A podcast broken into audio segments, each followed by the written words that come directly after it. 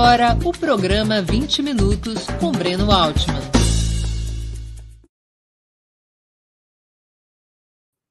Bom dia. Hoje é 8 de junho de 2022. Estamos dando início a mais uma edição do programa 20 Minutos. Nossa entrevistada será Dilma Rousseff, presidenta do Brasil entre 2011 e 2016 quando foi derrubada por um golpe de Estado orquestrado por via jurídico-parlamentar. O encontro de hoje estará dedicado a alguns dos principais assuntos internacionais e à política externa brasileira. Em um mundo marcado pela escalada norte-americana contra a China, a guerra da Ucrânia e outros fatos de uma ordem unipolar em decomposição. Antes de começarmos a entrevista, eu queria pedir um pouquinho de paciência e atenção a vocês para o nosso imprescindível recado comercial.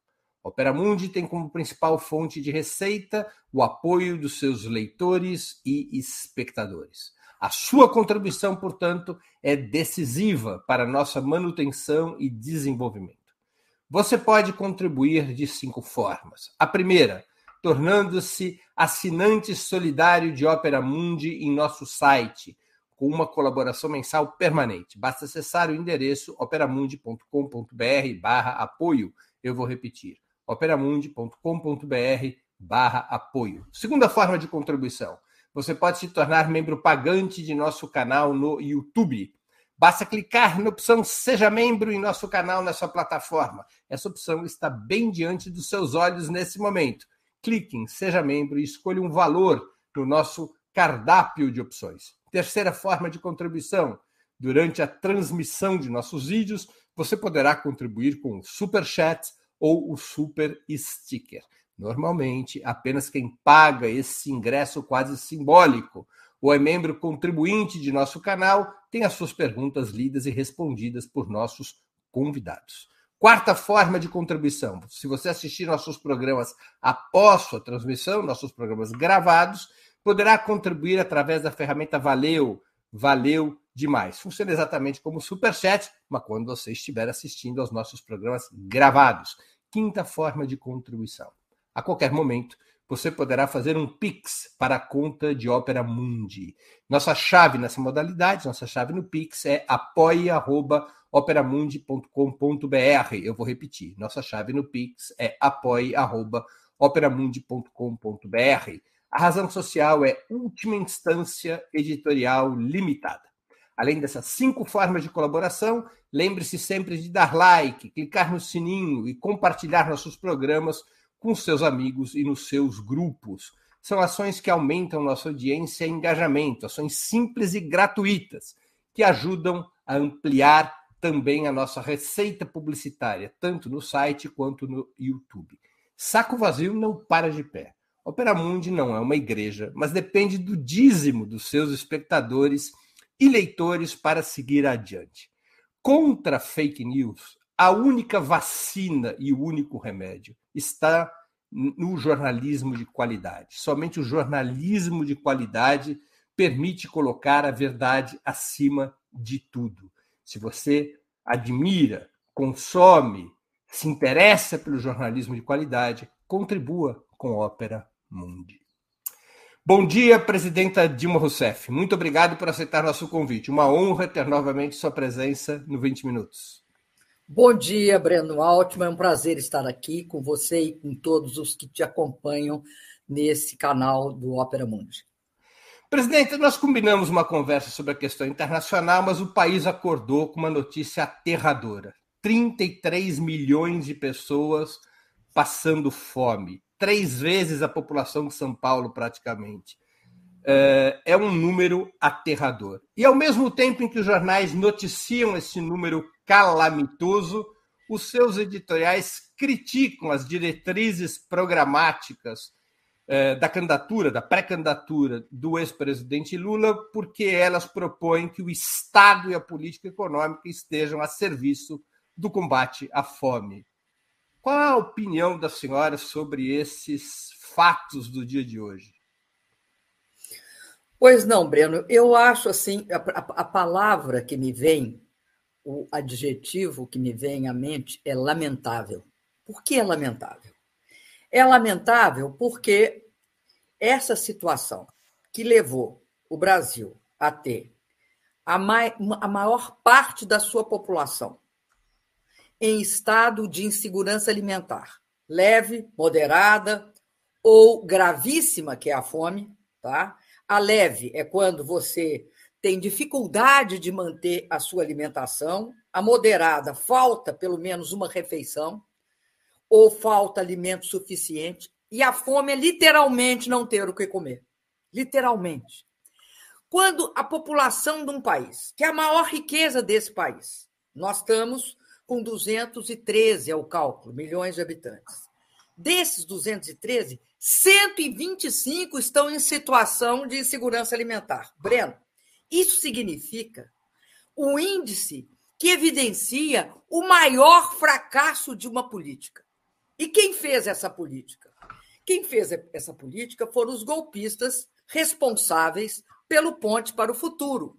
Se não vejamos a que é atribuído é atribuído o, o, o, esse, esse, esse processo.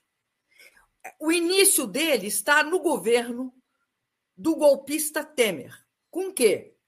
Teto de gastos, reforma trabalhista e, não vamos esquecer, o PPI da Petrobras. Isso levou a desemprego, a precarização do trabalho, a queda no valor do salário real, né? Você tem hoje um trabalhador que não tem garantias e desmonte de políticas públicas. Está lá tudo isso feito nos primeiros dias do governo Temer. Além disso, o fechamento do Conselho de Segurança. O que faz o Bolsonaro? Aprofunda isso. Leva ao pé da letra o PPI, produz a maior inflação em combustíveis e alimentos e um imenso impacto ambiental do desmonte, da fiscalização, do controle dos desmatamentos. Não é por nada que, por região do país, é o norte do país, que tem o maior nível de pessoas passando fome. Um país que não tem esse valor fundamental, que é a segurança e soberania alimentar da sua população garantida, porque uma política absolutamente irresponsável com esse país tomou conta depois do golpe de 2016 com o governo Temer e foi acentuada com o governo Bolsonaro. Ora, quem foram esses que seguraram e que viabilizaram toda essa situação e que sempre defenderam e que hoje ainda defendem? Hoje continuam defendendo o teto de gastos, continuam defendendo a reforma trabalhista, que precariza trabalho, e, portanto, continuam achando absolutamente natural e normal que, em menos de um ano, a população que passa fome sai de 19 milhões e passa para 33 milhões. Isso, Breno, mostra o fracasso absoluto, não só do governo Bolsonaro, mas mostra o fracasso absoluto do de tudo que eles defenderam ao longo desse tempo. Mostram que não é viável que esse país continue com mais da metade da sua população em insegurança alimentar. Não é viável. Isso politicamente não é sustentável. Querem levar o que esse país? A uma conflagração? Querem o quê? Então, Diante desse fato, eu fico estarrecida e acho lamentável também os editoriais. Por quê? O que, o que o, o, os, os, os, pontos apresentados para discussão com, entre os sete partidos que integram a FEND, Vamos Juntos pelo Brasil, nada mais são do que uma proposta de retomada das condições que vão impedir que o nosso povo passe fome. Essa é a plataforma mínima que está expressa nesse documento. E é essa plataforma mínima, com todas as suas consequências, que eles acham um absurdo. E coloca o PT voltou outra vez, verdade, voltou outra vez. Voltou outra vez no momento em que nós saímos de um PIB de 500 bilhões e fomos para um PIB de 2,2 bilhões. Em 2012, o Brasil era a sexta economia do mundo. Hoje deve ser a 15 ou a 16 ou a 14, por aí. Então, você tem um quadro de questionamento político baseado numa questão elementar. Elementar é prover o povo do país, que é a maior. É, é, ele, ele é. O povo é o quê? O povo é o fundamento da nacionalidade. Sem povo, não tem nacionalidade, não tem Brasil. Não é possível que alguém concorde, para além da ameaça terrível de você ver e não se comover com as pessoas passando fome pedindo pedindo esmola em cada em cada sinaleira, farol ou, ou, ou como queiram chamar desse, dessa, dessas cidades, que o lugar onde geralmente eu, eu achei terrível uma duas aliás, três informações. Primeiro, que é no campo, que é na zona rural, que é a, a população passa é, a população é, é, rural tem um nível de fome mais intenso. São 62,9%, 63% da população rural do Brasil passa fome. Enquanto, é, é, enquanto é, no, na zona urbana é 57,8%, que já é um número gigantesco. Além disso, em famílias dirigidas por mulher, por mulher, 64% das famílias passam fome, enquanto com os homens é 53,6%, que já é alta. No caso de ser branco ou preto, preto ou pardo, como o IBGE define, 65% das famílias chefiadas por brancos. O racismo nesse país integra a questão da desigualdade social. É, é, é, é, é irmão, é irmão siamês, junto com a face feminina da miséria. E tem uma coisa terrível, Breno, que é o comprometimento do nosso futuro. Nas famílias com crianças menor de 10 anos, nós temos uma quantidade maior de pessoas passando fome. Então, você tem uma situação no Brasil de calamidade social, mas é, é uma calamidade social que afeta o conceito de nação, que afeta esse, essa, essa palavra que eles, eles é, é, eles usam de forma esvaziada, que é a palavra pátria. Então, você não tem, não tem hoje, não, não tem cabimento que no mesmo dia que isso apareça, os editoriais dos dois jornais principais desse país, o Globo e a Folha, tenham colocado a questão da forma como colocaram. Eles são responsáveis por essa situação. Eles não podem se esconder atrás do Bolsonaro. O Bolsonaro é hoje o agente principal. Mas os mentores, os que sustentam isso, são esses que defendem esse tipo de consenso econômico, social e político, representados no Globo, no Globo e na Folha. É lamentável, Breno. A senhora acha que esses editoriais representam uma tentativa de determinados círculos da burguesia brasileira impressionar e constranger o ex-presidente Lula a fazer um programa do agrado da Faria Lima? O, Breno, o agrado da Faria Lima no Brasil, a gente tem de respeitar, eu acho, tá? Empresários, banqueiros, donos, grandes donos de, do agronegócio. Agora, nós não podemos admitir que esses segmentos não respeitem o povo brasileiro. É mais que um desrespeito. Gerar fome nessa proporção é muito mais do que um desrespeito. É um genocídio. Então, um genocídio social, econômico e político. Então, eu acho vergonhoso aqui no Brasil que se conviva com isso nos termos em que nós convivemos. Acho vergonhoso. E acho que querem constranger, sim, querem garantir que, para além do Bolsonaro, essa política desencadeada no governo Temer com o tal do Ponte para o Futuro, que é o Ponte para a Desgraça, ela continue, ela, ela, ela, ela se mantenha.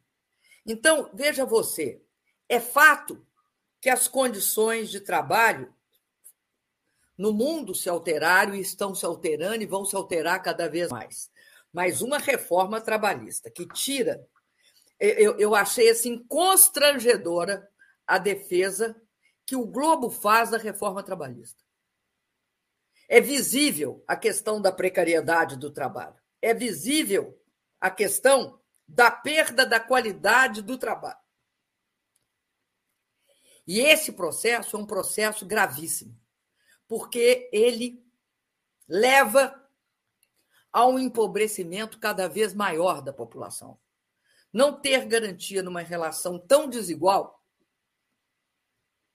é um problema muito sério. Então, eu lamento é, que a. E acho que tem a ver com alguma coisa. Sabe por que, que é que a elite brasileira tem tanta insensibilidade para com a população brasileira? E eu acho, Breno, que tem a ver com uma coisa muito profunda que foi 350 anos de escravidão aqui nesse país. Se você olha que uma parte do povo coisifica essa parte do povo, é a mesma relação que se tinha com, com o escravo. Por que, que não tinha? Por que, que não tinha? É, não teve no Brasil é, logo no século XIX universidade? Para quê? Para quê? Você vai, você vai educar quem? Os escravos? Então, esse processo é um processo que, que, que, que eu acho que, que torna a elite brasileira, ela, ela não é produto de nenhuma outra influência externa. É fruto dela. Essa insensibilidade, essa falta de visão para os interesses da sua população. Essa dificuldade de ter um projeto nacional, popular e democrático. Essa imensa dificuldade. A cada vez que a gente caminha para a igualdade, você leva um golpe nesse país.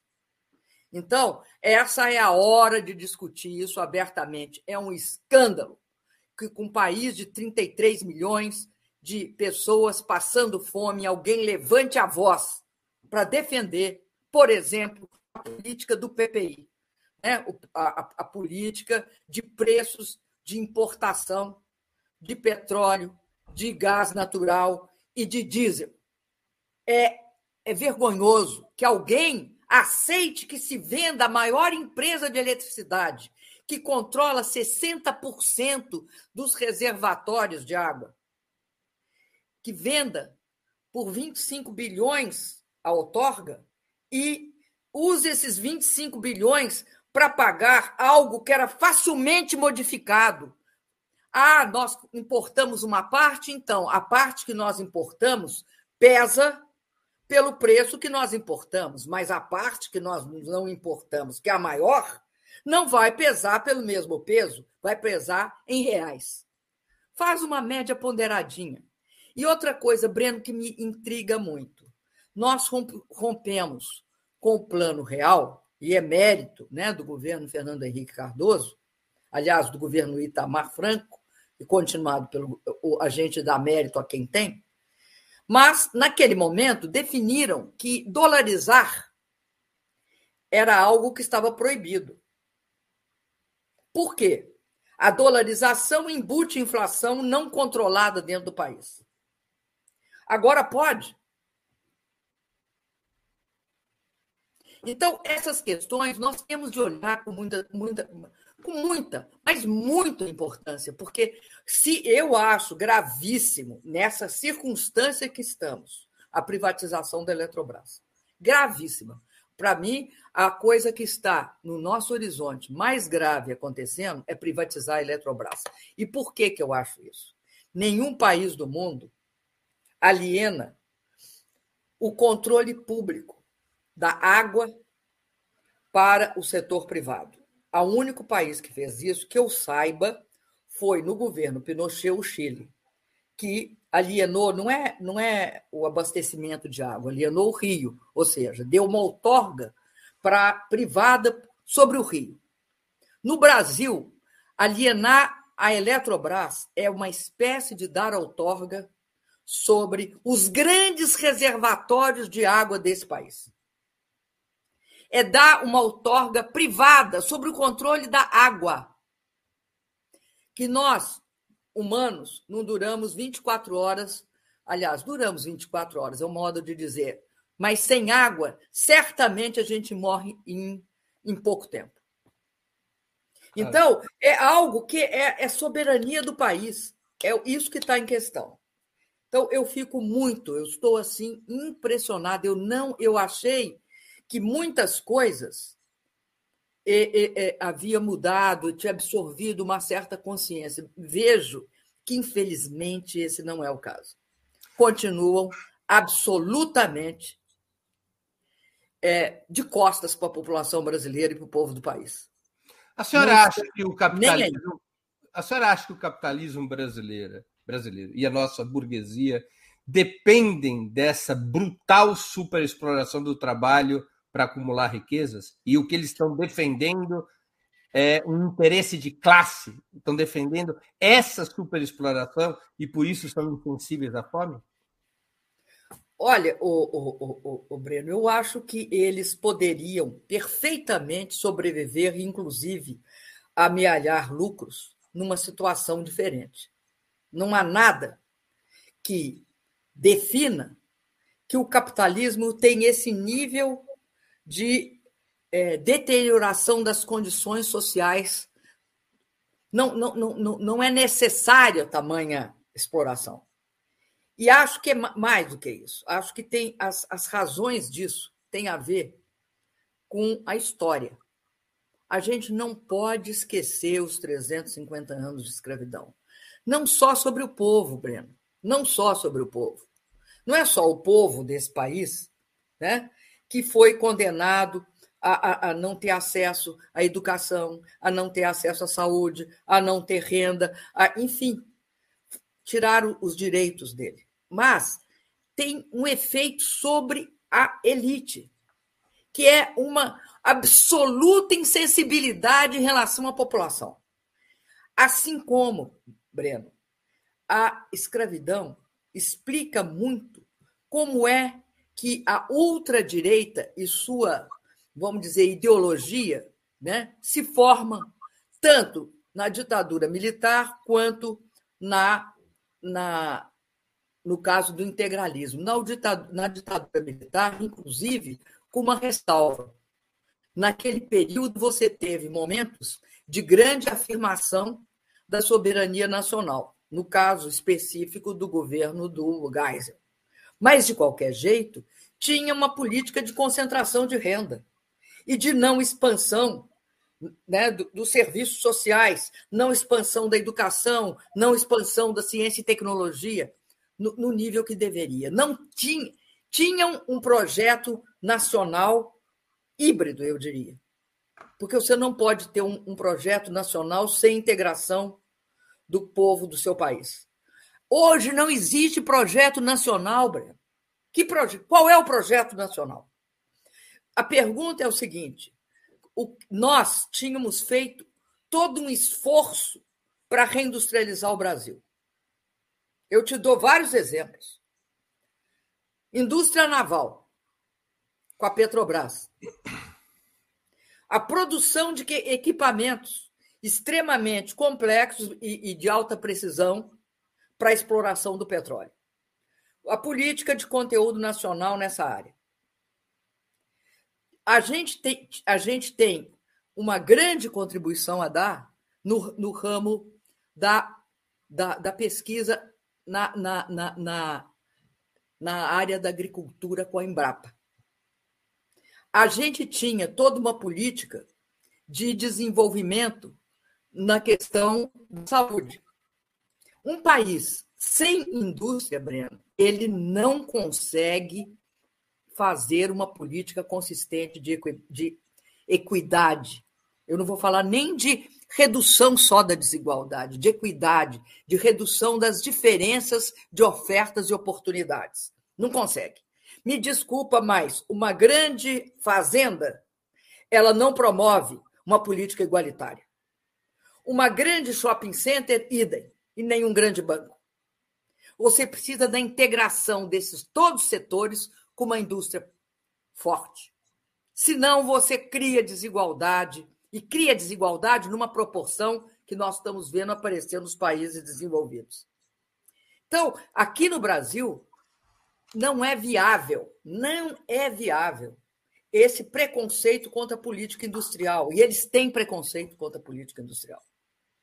Porque eu acho que a hegemonia do pensamento neoliberal é financeira.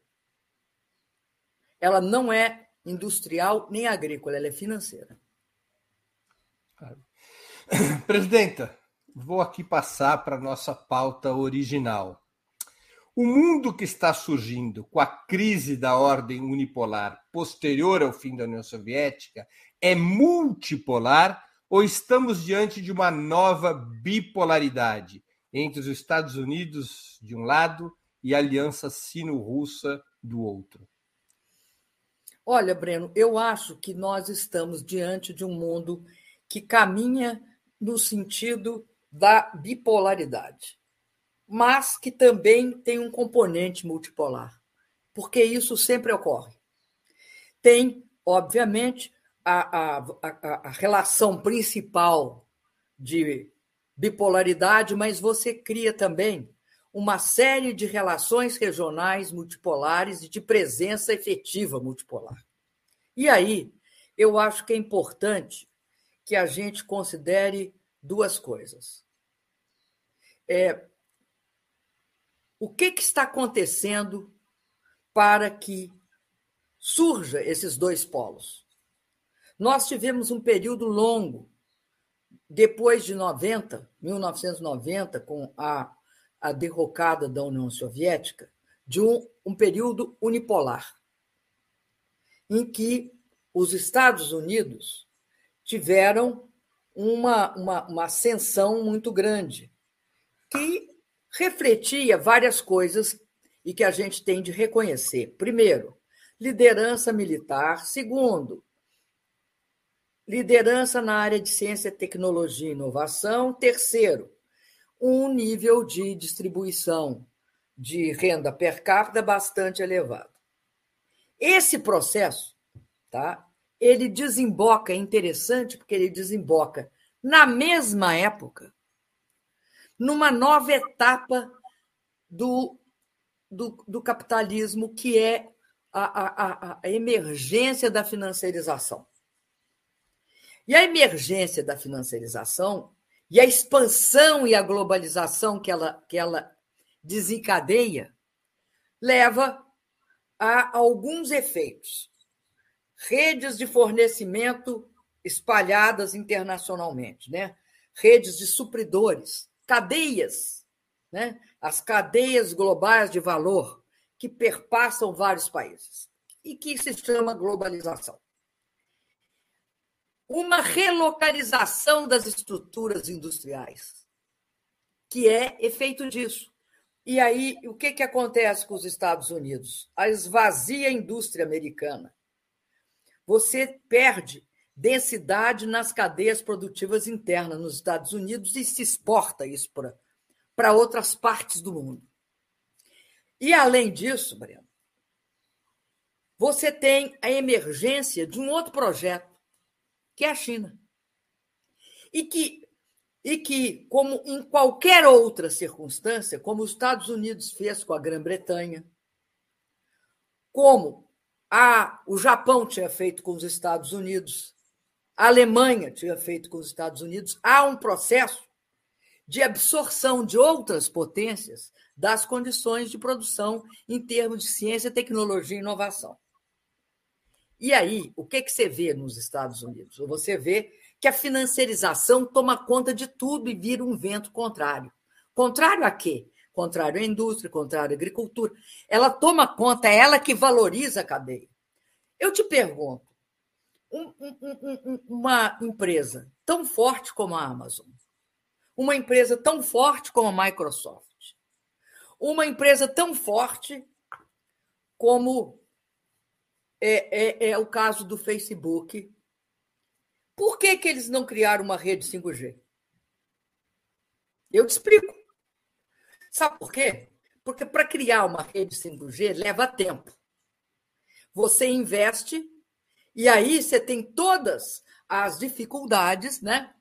E o que, que acontece? É muito melhor criar um aplicativo, né? É rápido. O lucro aparece logo ali. A, a financiarização cria um horizonte de curto prazo, que é incompatível com o projeto que a China adota. A China, com uma renda per capita menor, com o desenvolvimento da ciência, tecnologia e inovação, que tenta competir hoje com os Estados Unidos, e criando um parque industrial, que é o maior do mundo, torna-se e emerge como a segunda maior potência.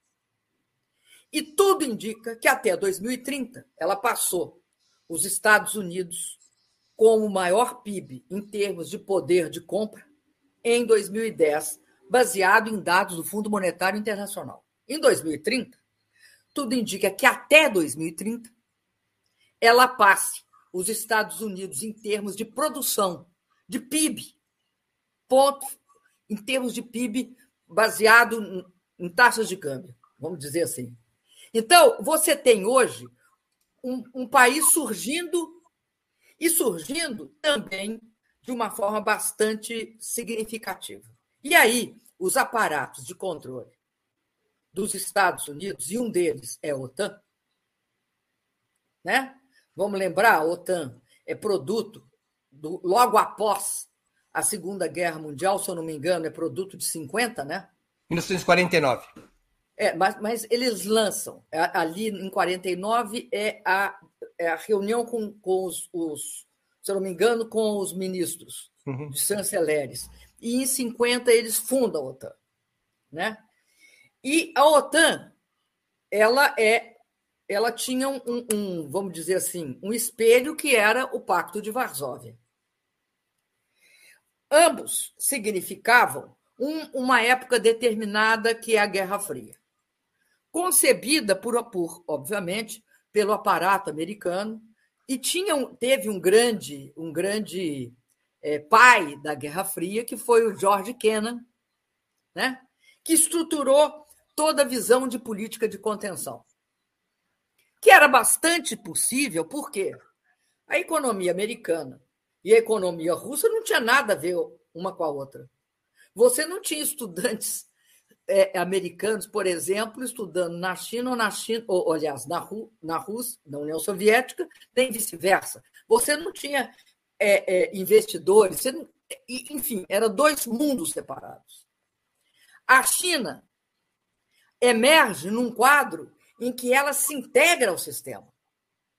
E a oportunidade dela se integrar é justamente a expansão das redes globais de valor. E é esse processo que explica hoje que os Estados Unidos, que depois, a partir de um determinado momento, eles abandonaram a ideia, né? porque tinha a ideia. Eu não sei, eu não sei se abandonaram totalmente, mas a ideia que é absolutamente ideológica por parte do deep state americano era que a China não teria condições de sequer é, é, chegar a níveis de desenvolvimento maiores por conta do Partido Comunista Chinês. Ou seja, a visão do capitalismo liberal era uma visão que implica que sem ele, capitalismo neoliberal, ninguém atinge o desenvolvimento. E o que a China mostrou é que justamente foi o Partido Comunista Chinês que leva esse projeto à frente, com Deng Xiaoping e agora com Xi Jinping. E são projetos diferentes, baseados em valores e civilizações diferentes, mas que têm algo em comum e que têm tem de ter a mesma métrica. E eu volto para a nossa fala inicial. Sabe qual é a métrica? É como como o povo desses países se beneficia do desenvolvimento desses países. Eu acho que nessa métrica, e é essa métrica, e por isso que eu acho que a conquista chinesa de tirar 600 milhões de pessoas da fome, né? E abrindo aqui um parênteses, vão lembrar que em 14 nós e a China, não, eles, eles tiraram da miséria, porque eles saíram da fome em 2014 conosco. E você veja que ninguém que saiu do mapa da fome votou tirante nós. Tirante, tirante, você lembra? Tirante Aureliano? Tirante claro. nós. Ninguém voltou para o mapa, mapa da fome. Então, a China consegue conquistar um patamar de evolução também da sua sociedade. Ela diminui a desigualdade e busca um caminho que é o chamado né, desenvolvimento moderado, para chegar a um momento em, em 2035 que eles buscam, de fato, uma sociedade socialista moderna. Os Estados Unidos, enquanto isso, têm um grau de aumento da desigualdade brutal mas brutal, incluindo também, o, o Breno, aumento da fome. Claro. Então, eu acho que esse, essa métrica, cada vez mais, ela vai ser importante. Presidente... E aí eu fico estarrecida com o que aconteceu com os planos do Biden. Todos os planos de estímulo do Biden, posto que os Estados Unidos não tinham uma, uma, uma, uma estrutura industrial capaz de absorver, vazaram para o exterior. 30% para a China, mais ou menos quase uns 50% para a Ásia. Então, você tem hoje na, no, na, um, uma situação de inflação brutal, não só por causa da, da guerra da Ucrânia, também por causa da guerra da Ucrânia, mas produto de todo um processo de, de, de, de, de que, que leva o ou seja, essa política de quantitative easy, de liberação monetária, com uma situação de inflexibilidade da oferta interna, ela é perigosa. Presidente, aí, houve gente de esquerda que chegou a classificar. Eles atiraram no próprio pé com as sanções. Teve gente de esquerda que chegou a classificar o plano Biden no ano passado como revolucionário, como a ruptura norte-americana com o neoliberalismo, e até comparando com os efeitos que poderia ter, comparando com o New Deal do Roosevelt. A senhora acha que essa posição era uma ilusão sobre o que representava o plano Biden? O, o, o, o, o Breno, a gente tem de respeitar o que o povo americano conquistou ao longo da sua história. E, sem sombra de dúvida, eles tiveram momentos extremamente virtuosos. Né? O, o acho que a, o que fez o Roosevelt nesse processo foi uma coisa é, impressionante. Acontece que, naquele momento, os Estados Unidos era uma sociedade que não tinha ainda se financiarizado. As finanças e Wall Street não mandavam sobre, como eles chamam, a Main Street, ou seja, sobre a rua principal, que é como eles chamavam a Rua das Indústrias. Né? Não mandavam. Você tinha empregos de qualidade. O, o, o, o, trabalhador né? ele saberia que o filho dele teria uma condição melhor que a dele. Tinha um processo de ascensão social. Eles, eles conquistaram muitas coisas nesse período. Acontece que é uma tolice a gente olhar por um capitalismo financiarizado como é o americano hoje, não perceber, depois da crise de 2008, que para se fazer uma política do tipo da Roosevelt, ele tinha de mudar a regra do jogo, ou seja, não podiam ser as elites financeiras que controlassem, que, que seriam as controladoras do governo norte-americano.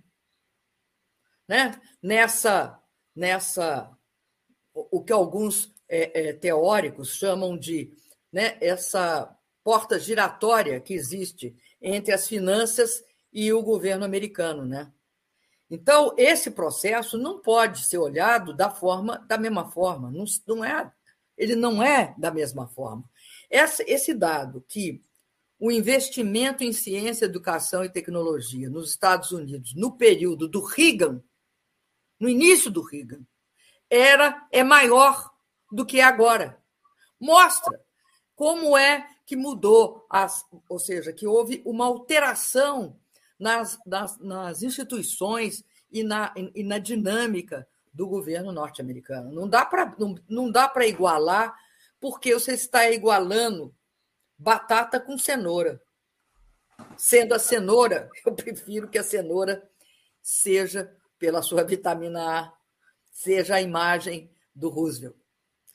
Presidenta, nós estamos apenas diante de um redesenho geopolítico ou se poderia falar em uma crise, digamos, estrutural do sistema imperialista mundial criado em 45 sob a liderança dos Estados Unidos? É possível que o atual cenário leve a situações na qual se mudem no mundo os regimes políticos e econômicos, como aconteceu, por exemplo, logo após a Primeira Guerra Mundial?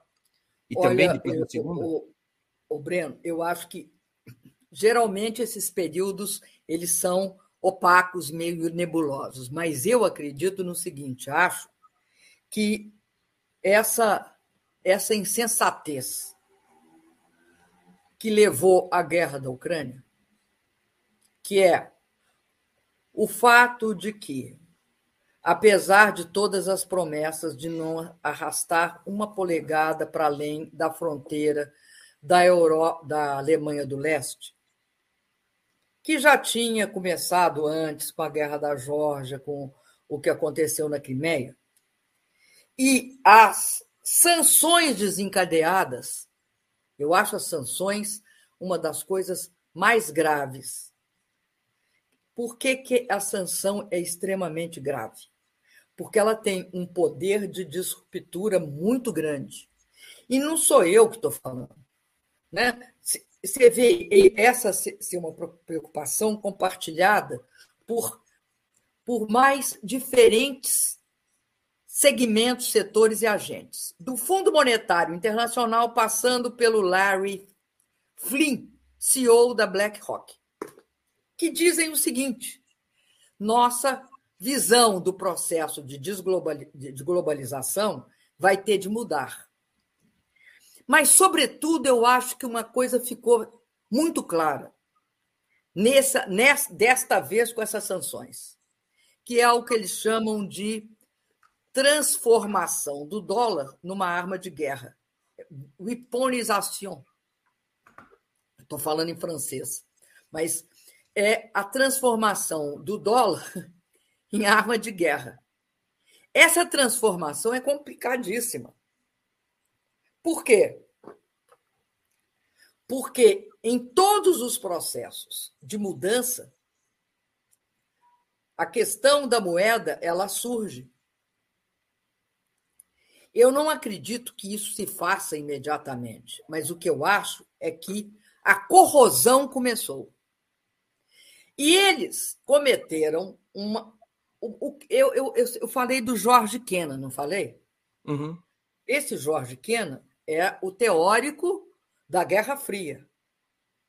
Você pode pegar outro teórico da Guerra Fria, Zbigniew Brzezinski, que era o cara, se eu não me engano, do Carter, Carter né? Do Carter. Ou então pega também o Henry Kissinger. Todos eles dizem uma coisa: o maior equívoco possível de ser cometido. O, o, o, o Kennan chamou de a fateful error, ou seja, um erro fatídico. No, no, no texto que está no New York Times. Qual era o erro fatídico? Possibilitar a aliança Estados Unidos-China. Rússia-China. Aliás, Ru, desculpa, Rússia-China, falei Estados Unidos. Rússia-China. Porque. E, e, e, um deles, eu não lembro se é o Berzinski, que fala o seguinte: colocar o Irã junto, então fica horrível para os Estados Unidos. Por que isso? Porque essa é uma política que eu falo que parece aquilo que aquela Bárbara Tuckman dizia: o, o, o caminho da insensatez. Eles contrariarem os próprios interesses. Não é possível supor que eles isolarão a Rússia. Você vê o seguinte: essa história de sanção. Cuba tem 60 anos de sanção nas costas. A única coisa que eles conseguiram foi empobrecer a sociedade, a sociedade cubana, mas não demoveram Cuba do seu processo histórico. A mesma coisa fizeram com a, com a, com a Venezuela. Só que agora fizeram com a segunda potência nuclear. E aí estão paralisados. Estão paralisados. Então, é, é impossível uma situação dessas. É algo que é. Eu não olho do ponto de vista da guerra, eu olho das consequências da guerra, porque isso é uma consequência.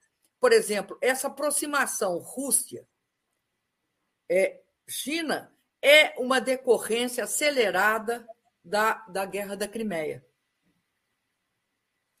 E agora isso vai se transformar numa maior, numa maior relação. Então, quando o, o, eu acho que foi o Zbigniew Brzezinski, que é um dos teóricos da geopolítica americana, diz que é um erro também gravíssimo, que não se pode permitir isso, eles contribuem para que isso ocorra. E agora é inexorável. Então, o processo de fraturamento, eu acho que ocorreu. Eu acredito que ainda haverá formas de convivência que têm de ser construídas. E a Você acha que o fim da história. A, isso. a história que foi decretada como finalizada em 1991 se rea... foi reaberta? O, o Breno, ela já tinha sido reaberta, me desculpa. Aquela, aquela, aquilo foi um. Eu estou aqui um só para a nossa audiência acompanhar, aqueles que não, que não têm idade é, ou que não, não leram a esse respeito. Em 1991, logo depois de 1991, com o fim da União Soviética, um importante sociólogo norte-americano chamado Francis Fukuyama. Fukuyama dizia que o mundo tinha chegado no fim da história, que a economia de mercado e a democracia liberal eram a última estação da história, que não seria possível ter uma alternativa em relação ao capitalismo liberal e assim por diante. Então, a minha pergunta é: o fim da história, chegamos ao fim do fim da história? O, o, o Breno, uma vez, há tempos atrás, bastante tempos atrás, eu encontrei com Fukuyama, ele pediu para falar comigo na Universidade de Stanford. E ele me disse que tinha sido um equívoco. Então, eu acho, o Breno, se tem algum equívoco, esse é um deles. A história é mais complicada, né, Breno? A história é bem mais complicada. E eu acho que é importante que se busque, daí eu acho que a importância do Brasil. Por quê que eu acho que o Brasil tem importância nessa história? Nós não somos, nós não somos um país com, com armamento nuclear. Né? Nós não somos um país em grande hoje em grande etapa do seu desenvolvimento. Agora nós podemos ser. E acho que tem uma característica do presidente Lula, que é a sua respeitabilidade internacional. Nessa respeitabilidade internacional, nós viemos de um continente que está há mais de 160 anos vivendo pacificamente. Apesar das catástrofes e da fome e da miséria que as nossas elites engendram. Nós não tivemos guerra. Tivemos as consequências da guerra, que é essa barbaridade de ter hoje 33 milhões de pessoas passando fome, o que eu só ouvi dizer que ocorre em períodos de guerra. Que tem esse nível de mortandade por fome, né? Além disso, nós temos condição, porque participamos aqui da América Latina, nos, vai, nos mais diversos e variados fóruns. Aliás, eu lamento profundamente que a Nicarágua, a Venezuela e Cuba não tenham sido convidados para a Cúpula das Américas, porque uma Cúpula das Américas sem os países que integram a América Latina os diferentes, com seus diferentes regimes políticos sendo respeitados, não é uma cúpula decente. E eu acho que há uma instrumentalização da questão da democracia e dos direitos humanos feito pelo governo Biden. Por quê?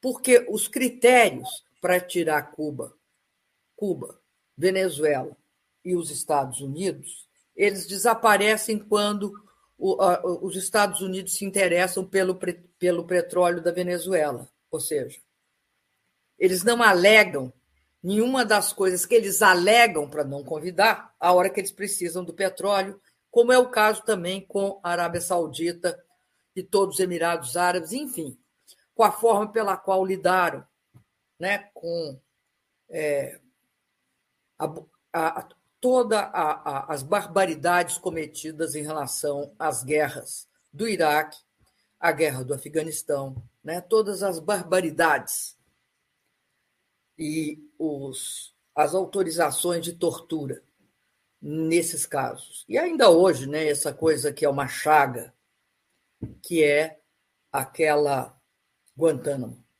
Tá. Então, eu, eu acho que nós vivemos um momento em que o Brasil, porque o Brasil tem essa característica, e teve sempre essa característica, interrompido nesse último período pelo o governo Bolsonaro. Nós perdemos até a nossa que nós tínhamos uma respeitabilidade na área ambiental conquistada nos últimos anos até por governos anteriores aos nossos, o meu e o do presidente Lula. Mas quando nós participamos da, da do Acordo de Paris, não tinha Acordo de Paris se o, se o Brasil não tivesse participado, negociado com os, os outros países, e tido esse papel, que é o, o papel de pacificação, não existe uma paz que não seja dialogada. Não existe nenhuma paz que não implique em você entender os interesses que estão em questão. Presidenta, se a senhora ainda fosse a presidenta do Brasil, o governo brasileiro votaria no Conselho de Segurança e na Assembleia Geral das Nações Unidas em favor das sanções contra a Rússia, se absteria ou apoiaria a ação militar de Moscou? Olha, Breno, nós teríamos uma posição, eu não posso dizer porque não tenho todos os dados. Você há de convir, querido, que quando é, um presidente define uma votação desse porte, ele tem todos os dados. Eu nunca votaria a favor da sanção. Jamais votaria a favor. Nunca deixaria isso ocorrer. Eu acho o, o voto a favor da sanção, o voto a favor da guerra, porque a guerra, a guerra não, não é só o que está lá na Ucrânia, não é só aquele aquela, aquele, aquela guerra por, por, procuração, em que os Estados Unidos ficam lindos, leves e soltos, enquanto morre essa quantidade de soldado e de população civil ucraniana. A guerra não é só isso nem as mortes, obviamente, eu não posso esquecer as mortes dos soldados russos. A guerra não é os equívocos de parte a parte. Para mim, a guerra é a sanção. E é essa, não, eu voto contra. Eu, pessoalmente. A, senhora acha que o pano de fundo da estratégia americana, mais do que uma questão militar, é, é tentar prolongar a guerra e as sanções para asfixiar a economia russa? Não tenho dúvida. Entendi. Não, Antes de continuarmos, a senhora queria isso completar? Eu isso? acho que é, é, é, é, basta você ler, como eu faço, o Financial Times. O Financial Times deixa isso claro. E, inclusive, diz o seguinte: que tem dois blocos, porque tem uma situação que eu acho grave, sabe, o, Breno? É o que está acontecendo com a Europa. Eu acho que a Europa aceitou um, um nível de subordinação e submissão aos Estados Unidos que é estarrecedora. Primeiro, no que se refere ao bloqueio do gás e do petróleo e, de, e, dos produtos todos, mas eu vou me referir a gás e petróleo. Todas as projeções mostram o seguinte: haverá um efeito perverso sobre as populações europeias durante o inverno por conta da falta de gás, diesel, etc. Segundo, haverá um aumento estarrecedor de preço. Isso começou a ser dito logo após, logo após guerra, o início da guerra lá em fevereiro, vários vários é, especialistas nesta área mostravam que haveria possibilidade até o final do ano de chegar a 200 dólares o preço do barril. Chegou a 150 recentemente. A segunda coisa é que poderia chegar a 250. Bom, os preços exorbitantes do petróleo e a escassez de petróleo, por exemplo, no caso do Brasil, especificamente da guerra da Ucrânia, vai deixar nu a inviabilidade dessa política de paridade de preço de importação. Se antes disso a gente não for capaz de desmontá-la, mas vai deixar nu, ela é inviável. Principalmente para um país que produz 80% do petróleo. Um país que tem esse, esse poder. Um país que tinha de estar hoje pensando em como ele ia suprir suas deficiências alimentares e energéticas em face ao prolongamento da crise e das sanções. Em face do fato de que substituir o petróleo russo é muito difícil, principalmente no curto prazo. Tanto para a Rússia, no caso de fazer gasodutos para, para é, fornecimento de gás e de petróleo para a China, quanto no caso da própria Europa de ter fontes alternativas. Então, preço elevado de petróleo, não tenha dúvida, Breno, haverá. Efeitos disso sobre alimentos também haverá. Então, esse país, que é o nosso, que tem 80% do petróleo e 20% importado, ou, a percentagem que você quiser, no mínimo, podia fazer uma, uma, uma, um cálculo assim, que é menos do que eles vão gastar fazendo toda essa bobagem de isentar, isentar combustível. É o seguinte: o preço é 80% em termos brasileiros, da nossa inflação e tudo, e 20% em termos do que se importa. E tomar todas as medidas para voltar a investir em refinaria.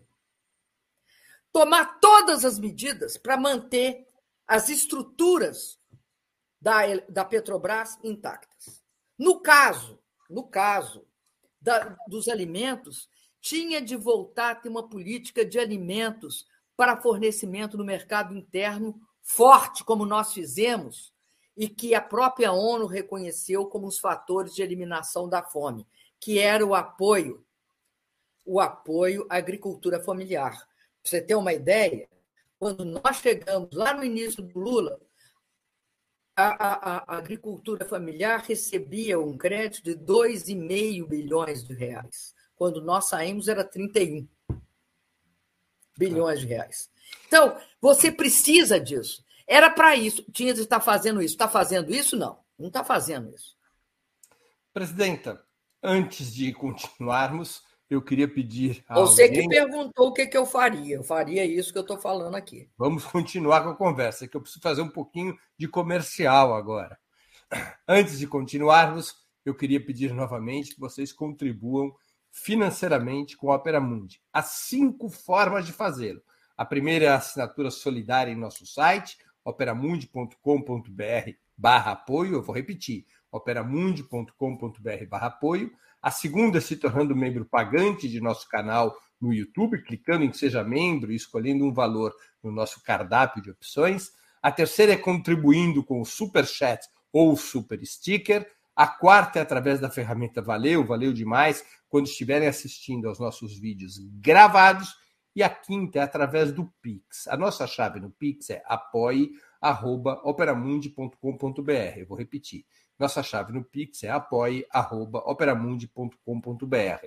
A nossa razão social é última instância editorial limitada. A sua contribuição é muito importante. Lembre sempre, é, saco vazio não para de pé. E jornalismo de qualidade precisa ter o apoio, necessita do apoio de seus espectadores e dos seus leitores. Contribua por menor que seja a sua contribuição, ela é muito importante para nós e será bem-vinda. Presidenta, um pouco a senhora um pouco a senhora já avançou no tema, mas eu queria perguntar quais são as consequências estratégicas mais relevantes para a política externa de um governo progressista da emergência dessa nova ordem mundial marcada pela radicalização da bipolaridade. O Brasil deveria se aliar a um dos grandes polos ou buscar constituir um bloco autônomo baseado na integração latino-americana? Olha, o, Breno, eu acho, eu acho que é fundamental que a América Latina, para ter uma presença no cenário internacional, e aí é óbvio que o Brasil tem por si mesmo, né, por ter uma 213 bilhões, aliás, milhões de, de habitantes, e esse território continental, essa quantidade de riqueza que tem, e esse nível de desenvolvimento que já atingiu, menos, mesmo com todas essas regressões, o Brasil tem um, um, uma presença internacional. Agora, é óbvio também que este mercado e esta relação de integração regional é fundamental. Se você considerar que a América Latina tem agora quase um bilhão, um bilhão de habitantes, e que tem de ter um projeto e uma, uma projeção internacional. E que é nessa projeção internacional que nós temos de negociar o quê? Nós estamos vivendo em plena época da quarta revolução tecnológica. Aqueles que se submeterem a, ser, a serem consumidores de plataforma, Uber, iFood e todas as outras plataformas, de forma passiva, nada mais serão do que deixados para trás e ficarão à margem do desenvolvimento. Nós sempre tínhamos uma visão é, no, no, nos nossos governos de integração no sentido de buscar transferência de ciência e tecnologia para poder ter um quadro de inovação, por conta daquilo que eu disse. Na, sem uma estrutura industrial forte, você não conseguirá uma política de redução da desigualdade, de afirmação da soberania do desenvolvimento nacional. Porém, o que, que significa a quarta revolução? Significa, não é isso, não é o capitalismo de plataforma. É o quê? É a internet das coisas. É a robotização no chão de fábrica. É o robô A conversando com o robô B e, por meio de redes com baixa latência, ou seja, com uma rapidez imensa, fazerem produtos. É isso que está ocorrendo nas indústrias no mundo inteiro hoje. É ter uma, uma medicina capaz de utilizar também todas essas essas essas é, é, é, esses valores, não, esses benefícios né, da revolução industrial, da tecnológica industrial. É você, por exemplo, ter cidades inteligentes, é você ter uma capacidade de reduzir é, o, o, o, o tráfego através de transporte digitalizado, sem motorista, enfim, tudo aquilo que a revolução tecnológica está trazendo. Reconhecimento facial e tudo. Para isso, você tem de fazer o que sempre fizeram. O que, que a China fez? Botou estudando nos melhores universidades do mundo, inclusive nos Estados Unidos, uma quantidade imensa de chineses. Para quê? Para trazer, absorver esse, esse conhecimento de ponta e trazer para o país. Nós tentamos fazer isso com Ciências Sem Fronteiras. Mas o que eu quero dizer é que esse processo né, de, de, de, de, de desenvolvimento ele vai exigir do país um governo que tenha um Estado com capacidade de indução. E aí, essa discussão, que eu acho pré-histórica, dinossáurica, entre que coloca de um lado o Estado, de outro o setor privado, é uma tolice, Breno. haveria que ter no Brasil uma política de integração, uma política em que você tivesse é, é, é, capacidade de inserção, é, por exemplo, da, e, e, aí com a América Latina, integração regional, integração de, de vários espaços. E aí, na integração, não é vender mais para eles, é ser capaz de dividir espaços, sabe, de, de, de em, em que cada país pudesse ter uma compensação pelas suas assimetrias. Ver em que, em que nível que a concorrência seria melhor. Isso é uma coisa. Segunda coisa é o seguinte: quem hoje no Brasil e na América Latina está presente? Os Estados Unidos? Não. Quem está presente do ponto de vista comercial, todo mundo sabe, é a China. Quem está presente do ponto de vista do investimento é a China. O que nós não podemos aceitar é que a China decida o ritmo e a forma e o que nós queremos obter. Eu quero te falar o seguinte: quando se discute a transferência de tecnologia, você não consegue fazer transferência de tecnologia se você não tiver três, três, pelo menos, três agentes. Um agente é o transferidor, que é o Estado, a empresa ou a universidade. E aqui nós temos de ter pelo menos uma empresa. Por exemplo, transferência para Embraer era fácil, porque a Embraer tinha conhecimento. Você sabe o que você quer que transfira. E tem de ter um Estado que diga: não, não, não, não, não, vocês não vão transferir desse jeito, não. Melhora a proposta. Então, as condições, quem cria as condições é a relação política do Estado nacional com outro Estado. Da empresa com a outra empresa, da universidade com a outra universidade. Eu acho, pela minha experiência, tá? Eu uma vez o presidente Biden me perguntou por que que o gasoduto, o Gazene, que liga São Paulo ao Ceará, eles devem ter privatizado ele. É, por que, que nós construímos em parceria com os chineses? Eu falei, porque ninguém Outro apareceu para fazer parceria conosco, por esse motivo absolutamente simples. Os japoneses, que eram os possíveis, a, a possível alternativa, tá? eles falaram que estavam muito expostos ao Brasil. No dia seguinte que a gente fechou com a China, tinha uma fila de japonês na antessala do pessoal que tinha feito o acordo. A mesma coisa é, o, é, é, é a história dos jatos. A história dos jatos ilustra bem, Breno, né? essa história dos jatos que nós construímos aqui no Brasil. Tinham três propostas.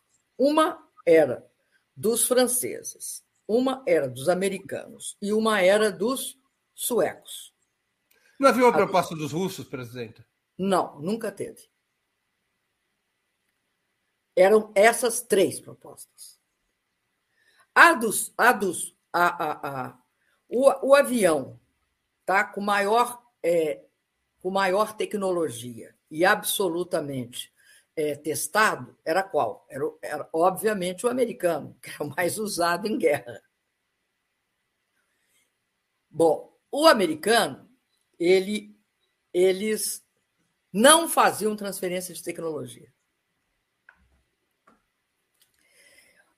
Teve um momento que falaram: não, a gente faz, mas depende do Congresso, porque o Congresso tem de aprovar cada transferência que fizer. Então, você assina o contrato e depois vai ver se transfere.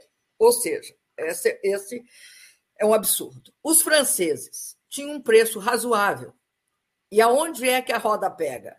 A manutenção era você pegava os seus dois olhos e botava na mesa. Custava os olhos da cara. O que, que acontecia com o Gripen? Os suecos aceitavam de desenvolver conosco. Uma, a gente ia fazer uma, uma, uma compra junto com o Grip, era o Gripen, né? Que, que implicaria em que a gente desenvolveria, juntamente com os suecos, o, o, o, um, um, um projeto de jato. E foi essa que nós, nós adotamos porque implicava em produção aqui e em produção lá. Transferência aberta de tecnologia. Claro. Então, esse processo é um processo que você define as regras. Eu te digo, até hoje, o que, o que a minha experiência mostra, e além disso, meu quadro internacional, é que nós temos de ser independentes, fortes e ter e assumir o lado da China nesse sentido de transferência de tecnologia. Por quê? Se, é, obviamente, eles têm mais facilidade para compartilhar tecnologia. Não estão, não, não, não, tem, não podemos ter ilusão que seja algo, algo, você entende que de simpatia é quase amor. Nestas relações não é isso que funciona. Presidente, nós temos aqui várias perguntas no Superchat, eu vou escolher algumas. Eu quero agradecer ao Diego Pereira, a Andréa Matos, ao Daniel Kenzo, ao Ulisses Borges, ao Marcelo Ogione, e vários outros que estão contribuindo e perguntando. Infelizmente, por uma questão de tempo, eu não vou poder ler e a senhora não poderá responder a todas as perguntas. Mas eu vou escolher uma pergunta do Daniel Kenzo, que ela é importante é, bom dia, presidenta Dilma. Qual é a importância dos BRICS para o nosso desenvolvimento? Eu vou até engatar com uma do Diego Pereira, que é semelhante. Bom dia, Breno. Presidenta, o capitalismo guiado pelo Estado na Rússia e na China colide fortemente com o neoliberalismo do eixo Nova York e Londres. Nessa disputa, qual deve ser o nosso papel e o do BRICS? Então, são duas perguntas sobre o papel do BRICS numa estratégia, na política externa, digamos, é, que o Brasil deveria adotar. A segunda pergunta, é, é, é, eu teria de ter mais tempo, né, Breno? Claro. Porque eu acho que a gente tem de precisar um pouco como é que é o desenvolvimento chinês. Claro, é um não outro, é igual ao desenvolvimento é um outro programa, para é, eu não tomar muito é, tempo. Não, eu não acho que o, o, processo de desenvolvimento chinês seja igual ao do russo. Agora, eu, eu concordo com ele que em todos dois há uma presença forte do Estado e acho que no desenvolvimento americano, idem. Essa conversa fiada que o Estado tem de ser mínimo é conversa fiada. Bom, voltando à questão dos BRICS, eu considero que uma das melhores ações e iniciativas dos BRICS tomadas no governo brasileiro pelo presidente Luiz Inácio Lula da Silva, tá? Foi a criação dos BRICS. Os BRICS foram criados em 2008, 2009. Vejam, era um momento em que nós Estava visível que tinha um problema no mundo com a crise financeira. E os BRICS é o reconhecimento do seguinte: não era possível que continuasse havendo o G7 como o representante e a discussão fundamental internacional. Então, o que, o que é que aquele momento produziu? De um lado, o G20, que era o fato de que 50% do PIB internacional estava nas economias emergentes. Mas, de outro, produziu uma iniciativa de algum grupo, de um certo grupo de países, que era o chamado Os Emergentes. Este grupo de países tomou duas medidas importantíssimas, que eu vou falar simplificadamente. Um foi o Banco dos BRICS, com capital autorizado de 50, 50 bilhões de dólares, podendo chegar a 100. E o segundo foi uma coisa que passou um pouco despercebida, chamava Acordo Contingente de Reservas, que era uma espécie de Fundo Monetário Internacional dos BRICS, que também tinha um capital integralizado de 100 bilhões e que proveria, diante de crises cambiais, um suporte para os países BRICS. Bom, e os países BRICS tiveram uma iniciativa que também passou despercebida, que foi a sua respectiva inserção de, dos países integrantes em cada uma das regiões. Por exemplo, eu participei, eu fui a primeira latino-americana que participei no Fórum de Boal. O Fórum de Boal é um importantíssimo fórum asiático que muitos chamam de o Davos asiático, mas é mais do que o Davos. E tem, obviamente, a presença da China muito importante. E também tive acesso à, à, à questão do, do, do, Acordo de Xangai, esqueci o nome direito do, dessa relação. Depois, nós participamos da União Econômica Euroasiática, quando os BRICS foi na Rússia. que era a reunião ali da Ásia Central. Né? E aí a China e os BRICS participaram aqui com uma reunião da, da Unasur CELAC. Então, é, o, BRIC, o BRICS ele é absolutamente importante, porque eu acho que continua sendo é, essencial o fortalecimento dos países BRICS. É óbvio que nesse período recente é, houve um problema com o B e o I. Mas problemas com o B e o I que são superáveis. Porque essa relação dos o BRICS. B é o Brasil, o I é a Índia, pessoal. A Índia. A, a, a, relação com o I, eu acho que, que a relação da Índia, porque fala o seguinte: o, eles conseguiram tirar o B e o I. Não. A relação da Índia, eu acho que ela já ela tem uma relação mais complexa do que aparece, que é a relação dela com a Rússia. Né? A China, aliás, a Índia é uma grande consumidora de armamentos russos. E a Rússia tem uma relação bastante histórica, claro. assim, de, de, de, de, né, que remonta à formação do, do, do recente, né, da independência hindu, e também isso desde a União Soviética, essa relação existe. Claro. E com, e com o B, vocês viram que, mesmo sob o Bolsonaro, com trancos e barrancos, o Brasil conseguiu ficar mais trancos do que mais trancos e barrancos, né, do que em qualquer momento anterior e alguns momentos de até de, de apagão, nós estamos não, não comprometemos totalmente essa relação. Mas eu acho que ela tem uma dimensão internacional fundamental. Ela articula uma presença no cenário internacional do Brasil e dos outros países. Acho que essa relação, essa aliança, ela é crucial para uma presença independente, soberana do, do Brasil no espaço internacional. E acho que, junto com esta relação importante que nós vamos ter de manter de transferência de tecnologia, o BRICS pode ser um espaço que vai viabilizar com mais facilidade esse processo. E acho importante que essa relação regional se desenvolva e cada vez mais cresça. Presidenta, é possível formar um bloco latino-americano autônomo, contra-hegemônico, sem uma política de defesa que proteja a região de possíveis ofensivas imperialistas? Não, eu acho que uma política de defesa ela integra uma integra... integra integração é dose para mamute. Ela compõe um dos itens principais dessa integração. Não, não existe essa hipótese. E não existe em, em canto nenhum do mundo. Nós não vamos querer agora fazer a quadratura do círculo. É impossível integração sem uma discussão com um cardápio bastante é, é, grande. Agora, eu acho que nós demonstramos ao longo do, do momento anterior. Primeiro, nós demonstramos quando derrotamos a, a, a, a ALCA. Quando nós derrotamos a ALCA.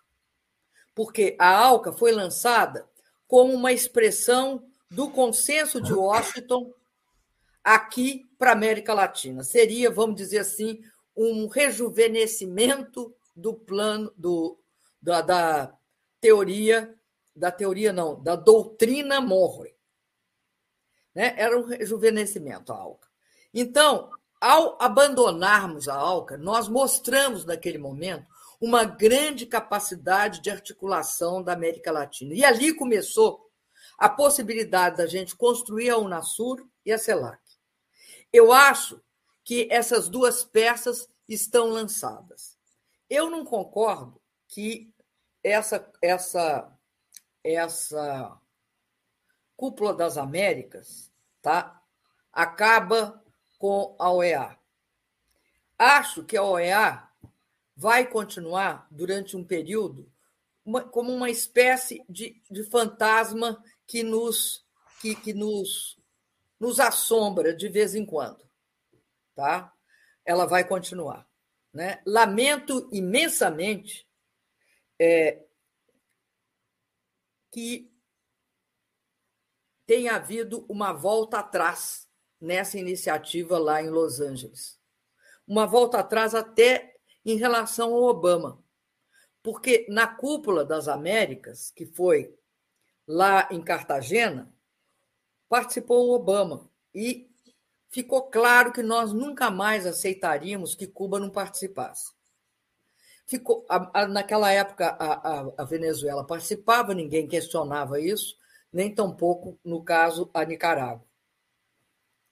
Mas lá participa só chefe de Estado e de governo, oposição não participa, né? É importante sinalizar isso. Então, é, é importante que a gente perceba que essa é uma iniciativa muito ruim. E, é, e, e você sabe por que ela é muito ruim? Porque ela está baseada naquilo que a América Latina não precisa hoje. A América Latina precisa urgentemente, em termos de defesa dos direitos humanos, de enfrentar a miséria, a pobreza e a fome. E, e precisa também de ter uma proposta de desenvolvimento. Eu gostaria de saber qual é a proposta de desenvolvimento que vai emergir dessa cúpula das Américas. Vou fazer uma pergunta, senhora. Pouquíssimos recursos Não. e pouquíssima, eu acho, pouquíssima iniciativa concreta. Se a senhora, se a senhora ainda fosse a presidente brasileira em relação à cúpula das Américas, que excluiu Cuba, Nicarágua e Venezuela, a senhora agiria como o presidente do México, López Obrador, que se recusou a participar dessa conferência em protesto aos vetos, ou como o presidente do Chile, Gabriel Boric, que decidiu comparecer? O, o, o Breno, é uma coisa muito difícil eu falar isso é, em relação a fazendo comparação com presidentes de outros países. Não é algo eu como sabe, porque implica eu fazer uma, uma crítica a algum deles. O papel o da senhora é você... se proteger e o meu papel é provocar. Não, eu sei. Eu, o, o que eu posso te dizer, sem problema, é, é o que eu penso assim, não como chefe de Estado. Eu não posso fazer isso. Eu não uhum. posso me projetar nessa altura do campeonato claro. como, como eu não pude naquela outra pergunta que você fez. Não cabe. Não, isso, isso não existe. Como não tem o e se na história para trás, não tem o e se na história para o futuro. Certo? O que eu posso te dizer, olhando hoje a situação, eu não acho correto não convidar a, a, a, a Venezuela, Cuba e Nicarágua. Eu, pessoalmente, não iria. Eu, pessoalmente. Isso não tem nada a ver com o Brasil, nem esse nenhum. É, eu discordo desse tipo de política que. Porque é o seguinte: eu vou te explicar uma coisa. Quando a gente fez a Unasur, nem todo mundo pensava igual. Claro.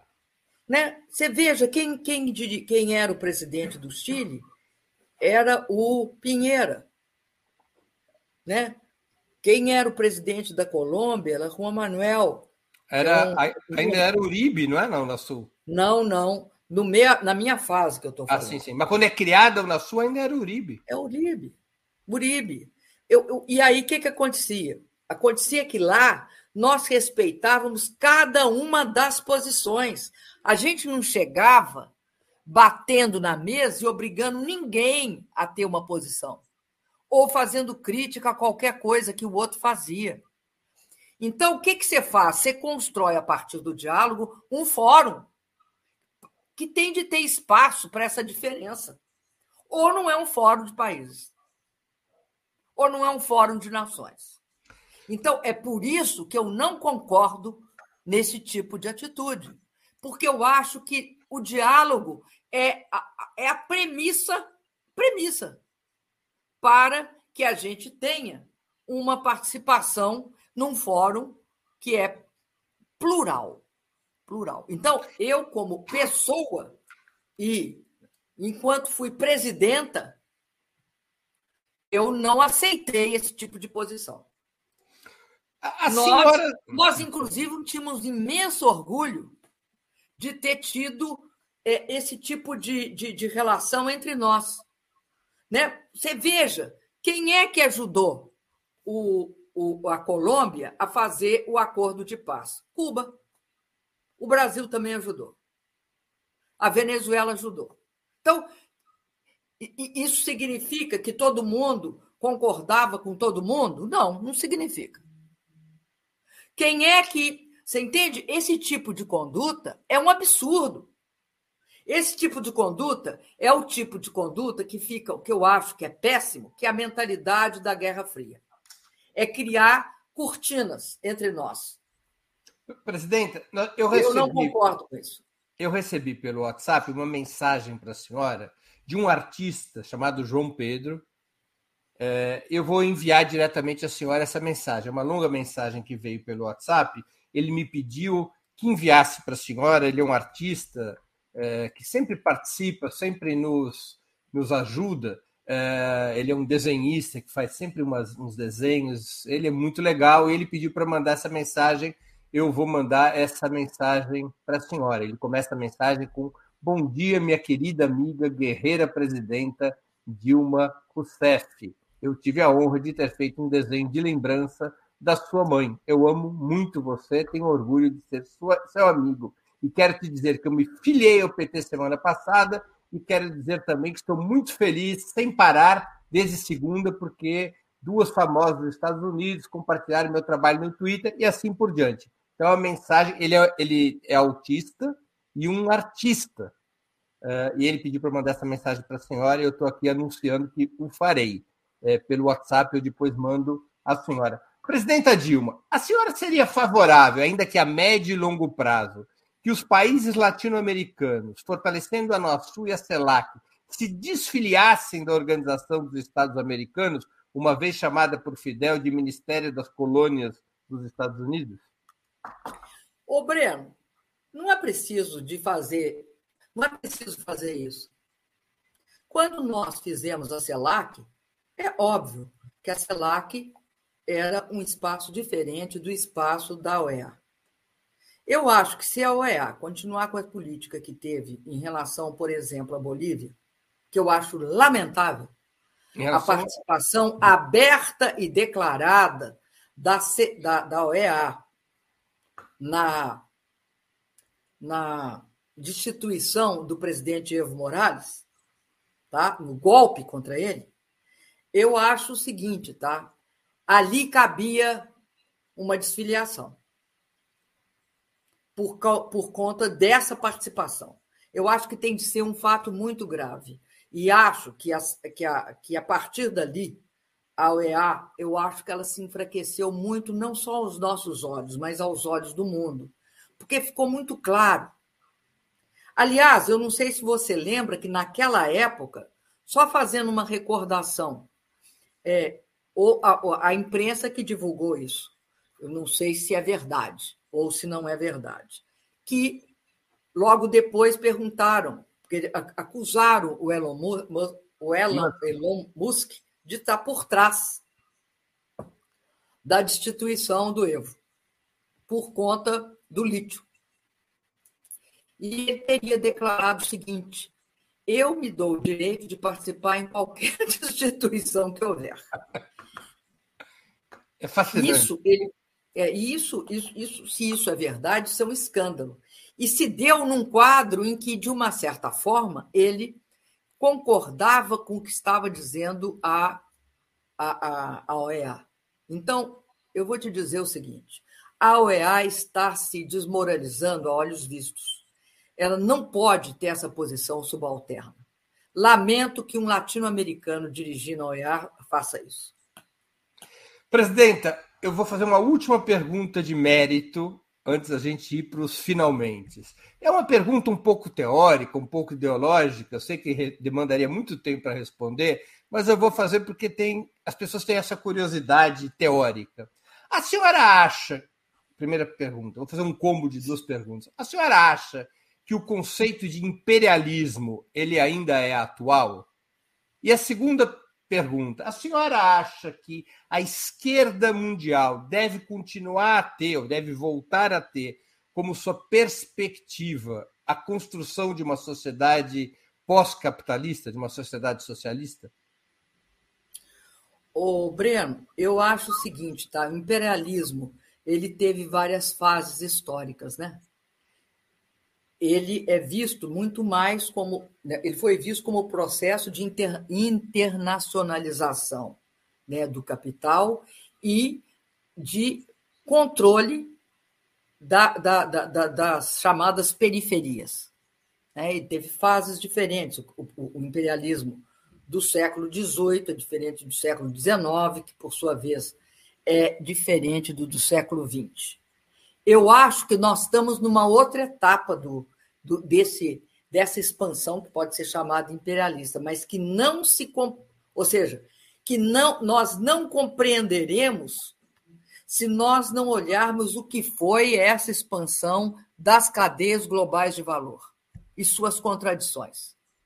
Então, eu acho que é é é, é um é um é um conceito que nós nós temos de preservar, nós temos de trazer o que ele tem de, de, de importante, né? Mas nós nós não podemos esgotar naquela visão dos teóricos do imperialismo do século XX, início do século XX. Não estou falando da metade para frente. Porque tem, uma, tem esse sistema. Né? Por isso que eu, tô, eu estou lendo o longo século XX, porque ele tenta construir historicamente uma relação do o que, que é o, o, o, o imperialismo nessa versão histórica. Mas nem ele, eu acho que ele, ele, ele, dá conta em termos, mas eu acho que esse é um desafio da gente compreender. Acho muito tolo falar acabou o imperialismo. Né? Acho, não acho assim. Não, não, eu vou te dizer sinceramente, acho uma discussão um pouco um pouco pobre, sabe? Assim, não leva a gente a aprender ou, ou a gente conhecer mais. Acho, sabe? É, é, é, é, querer se livrar. Tem uns que querem se livrar né, da, da discussão ideológica que muitas vezes ocorre, principalmente pela imprensa brasileira. Eu não quero, não. Eu assumo. A outra coisa que é mesmo?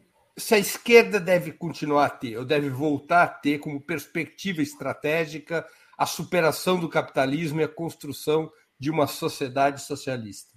Olha, nós sempre sonhamos com isso, né?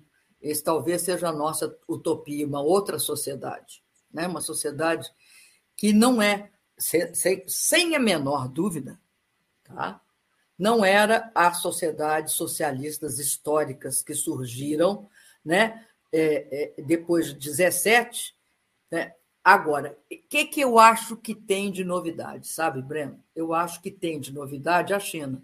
Tem de ver o que que para onde a China caminha se de fato conseguirão um processo é, é, de transformação é, que, que acompanhe o social, o econômico, o cultural e o democrático. Tem de olhar isso.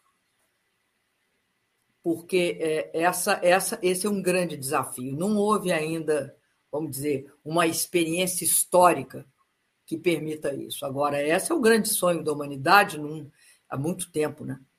O sonho a senhora, de, a senhora mantém... sociedade em que você. Porque também tem uma coisa. Eu acho que pela primeira vez no tempo histórico, há o reconhecimento também do problema que a sociedade tem de contemplar a questão da natureza, né? A questão do desenvolvimento é, é, ambientalmente correto, a capacidade da gente ter uma relação com a natureza que não seja essa que que, que eleva a temperatura, que emite gases de efeito estufa e que cria pandemias e doenças. Então, eu acho que talvez nós estejamos no momento histórico em que se amadureceu mais ainda as condições para que a gente pense a respeito de uma outra sociedade, uma outra, outra sociedade que é possível, uma sociedade socialista democrática que seja de fato uma sociedade que contemple o meio ambiente. Agora, eu acompanho muito a, a experiência chinesa porque acredito que eles têm feito algumas inovações, principalmente tem umas coisas interessantes na capacidade do tal do socialismo chinês de mercado. Acho ele muito interessante.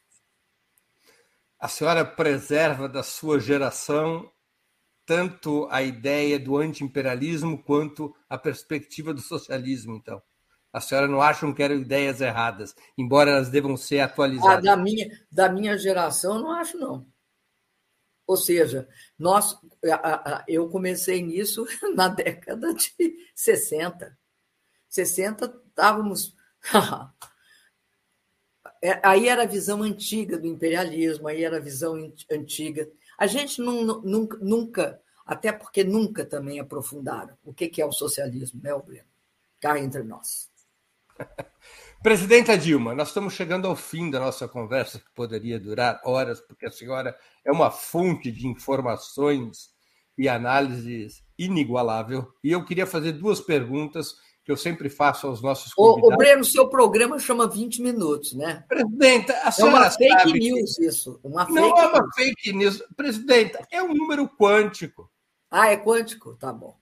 É um número quântico. Ou seja, é 20. O que, que ele quer dizer com, com, com o número quântico? É ao mesmo tempo, é 20 e não 20. É Exatamente. No mesmo lugar. Entendi. Exatamente. É um programa dialético. Não, não, é mais quântico. Nós estamos chegando ao fim da nossa conversa e eu queria fazer duas perguntas que eu sempre faço aos nossos, aos nossos convidados e convidadas antes das despedidas. A primeira, qual livro a senhora gostaria de sugerir aos nossos espectadores? A segunda, qual filme ou série poderia indicar a quem nos acompanha? Bom, o filme é Leão no Inverno, com a maravilhosa Catherine Hepburn, é, voltando da, esse daí, esse daí, esse mesmo. Eu estava lá limpando uma parte do meu armário achei ele outra vez. Então, ele, ele eu, eu, leio, eu, eu assisto várias vezes. Eu acho assim maravilhosa a Catarina Hepburn e o seu, seu, como é que chama isso? De gladiando com o Peter O'Toole como o Henrique II. Né? Lembrando que ela é interessantíssima como personagem histórica, Leonor de Aquitânia. Né? Casou com o rei né? O, o, o, um Luiz lá, não sei se é sexto, sétimo, oitavo, que Luiz que foi. E largou o Luiz para casar com o Henrique II. É mãe de vários reis e rainhas, dizendo que o mais famoso, se eu não me engano, é o, o Ricardo Coração de Leão e o, o João Sem Terra, né? João Sem Terra, claro. João Sem Terra. Mas também as filhas dela casaram com reis por tudo quanto é lugar. Ela é uma mulher interessante que, em 1200, de uma certa forma, ela ocupou um espaço muito além do espaço ocupado pelas mulheres. Ela era, ela era representante de um reino, né, Aquitânia? Claro. E, e o Anthony Hopkins, um ator novinho mandou ainda. E desmandou. O quê? O Anthony Hopkins, que também é ator desse filme, bem novo, no início. É bem novo. Dele. É verdade, fazendo o, o filho preferido, né? É, bem novinho, bem novinho. Quase não dá para reconhecer com cabelo. É, isso mesmo, com cabelo. É verdade. Bem lembrado. Série, livros, vamos. É, lembrando sempre que a presidenta Dilma. O livro é eu estou, eu estou lendo longos, o longo século XX do Giovanni Arrighi, porque também estou lendo do Luiz Fiore sobre a paz e aconselho a todo mundo a ler os dois. É muito esclarecedor, principalmente no momento atual. Sobre a paz é muito interessante.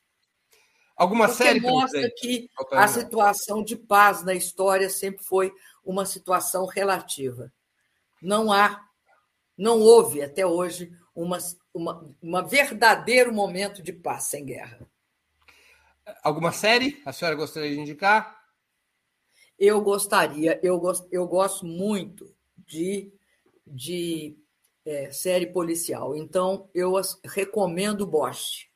Eu, eu assisti só o legado, mas al, alguns me disseram que tem que tem um outro na televisão. Uma primeira na, temporada. Na rede Legal. premium, né? Na, na Amazon, no né? streaming né? premium, da Amazon. Da Amazon. Muito Isso. que bem. Presidenta Dilma, eu queria agradecer muitíssimo pelo seu tempo, por ter disponibilizado mais de 90 minutos de conversa e por essa conversa absurdamente interessante. Eu muito obrigado. Fico até sem palavras. O que é difícil, né, Breno? Presidenta, não fale é, isso. Que é raro. Agora, vou, vou dizer, essa, essa, essa, esses 20 minutos quânticos são muito interessantes, viu? Muito interessantes. Também te agradeço. Muito obrigado, presidente. E boa sorte para todos nós até outubro. Para todos nós. Obrigado, presidenta. Eu também agradeço a todos e todas que assistiram esse, a esse programa, em especial aqueles que puderam fazer contribuições financeiras ao nosso site e ao canal de Ópera Mundi no YouTube. Sem vocês, nosso trabalho não seria possível e não faria sentido. Um grande abraço a todos e a todas.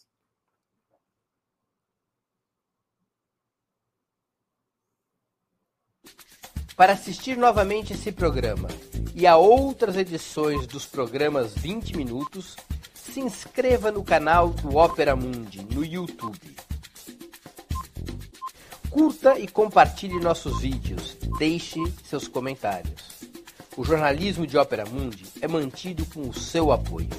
Faça uma assinatura solidária em www.operamundi.com.br. Com um pequeno valor mensal, você nos ajuda no desenvolvimento de um jornalismo independente e de qualidade. Obrigado pela audiência e até a próxima.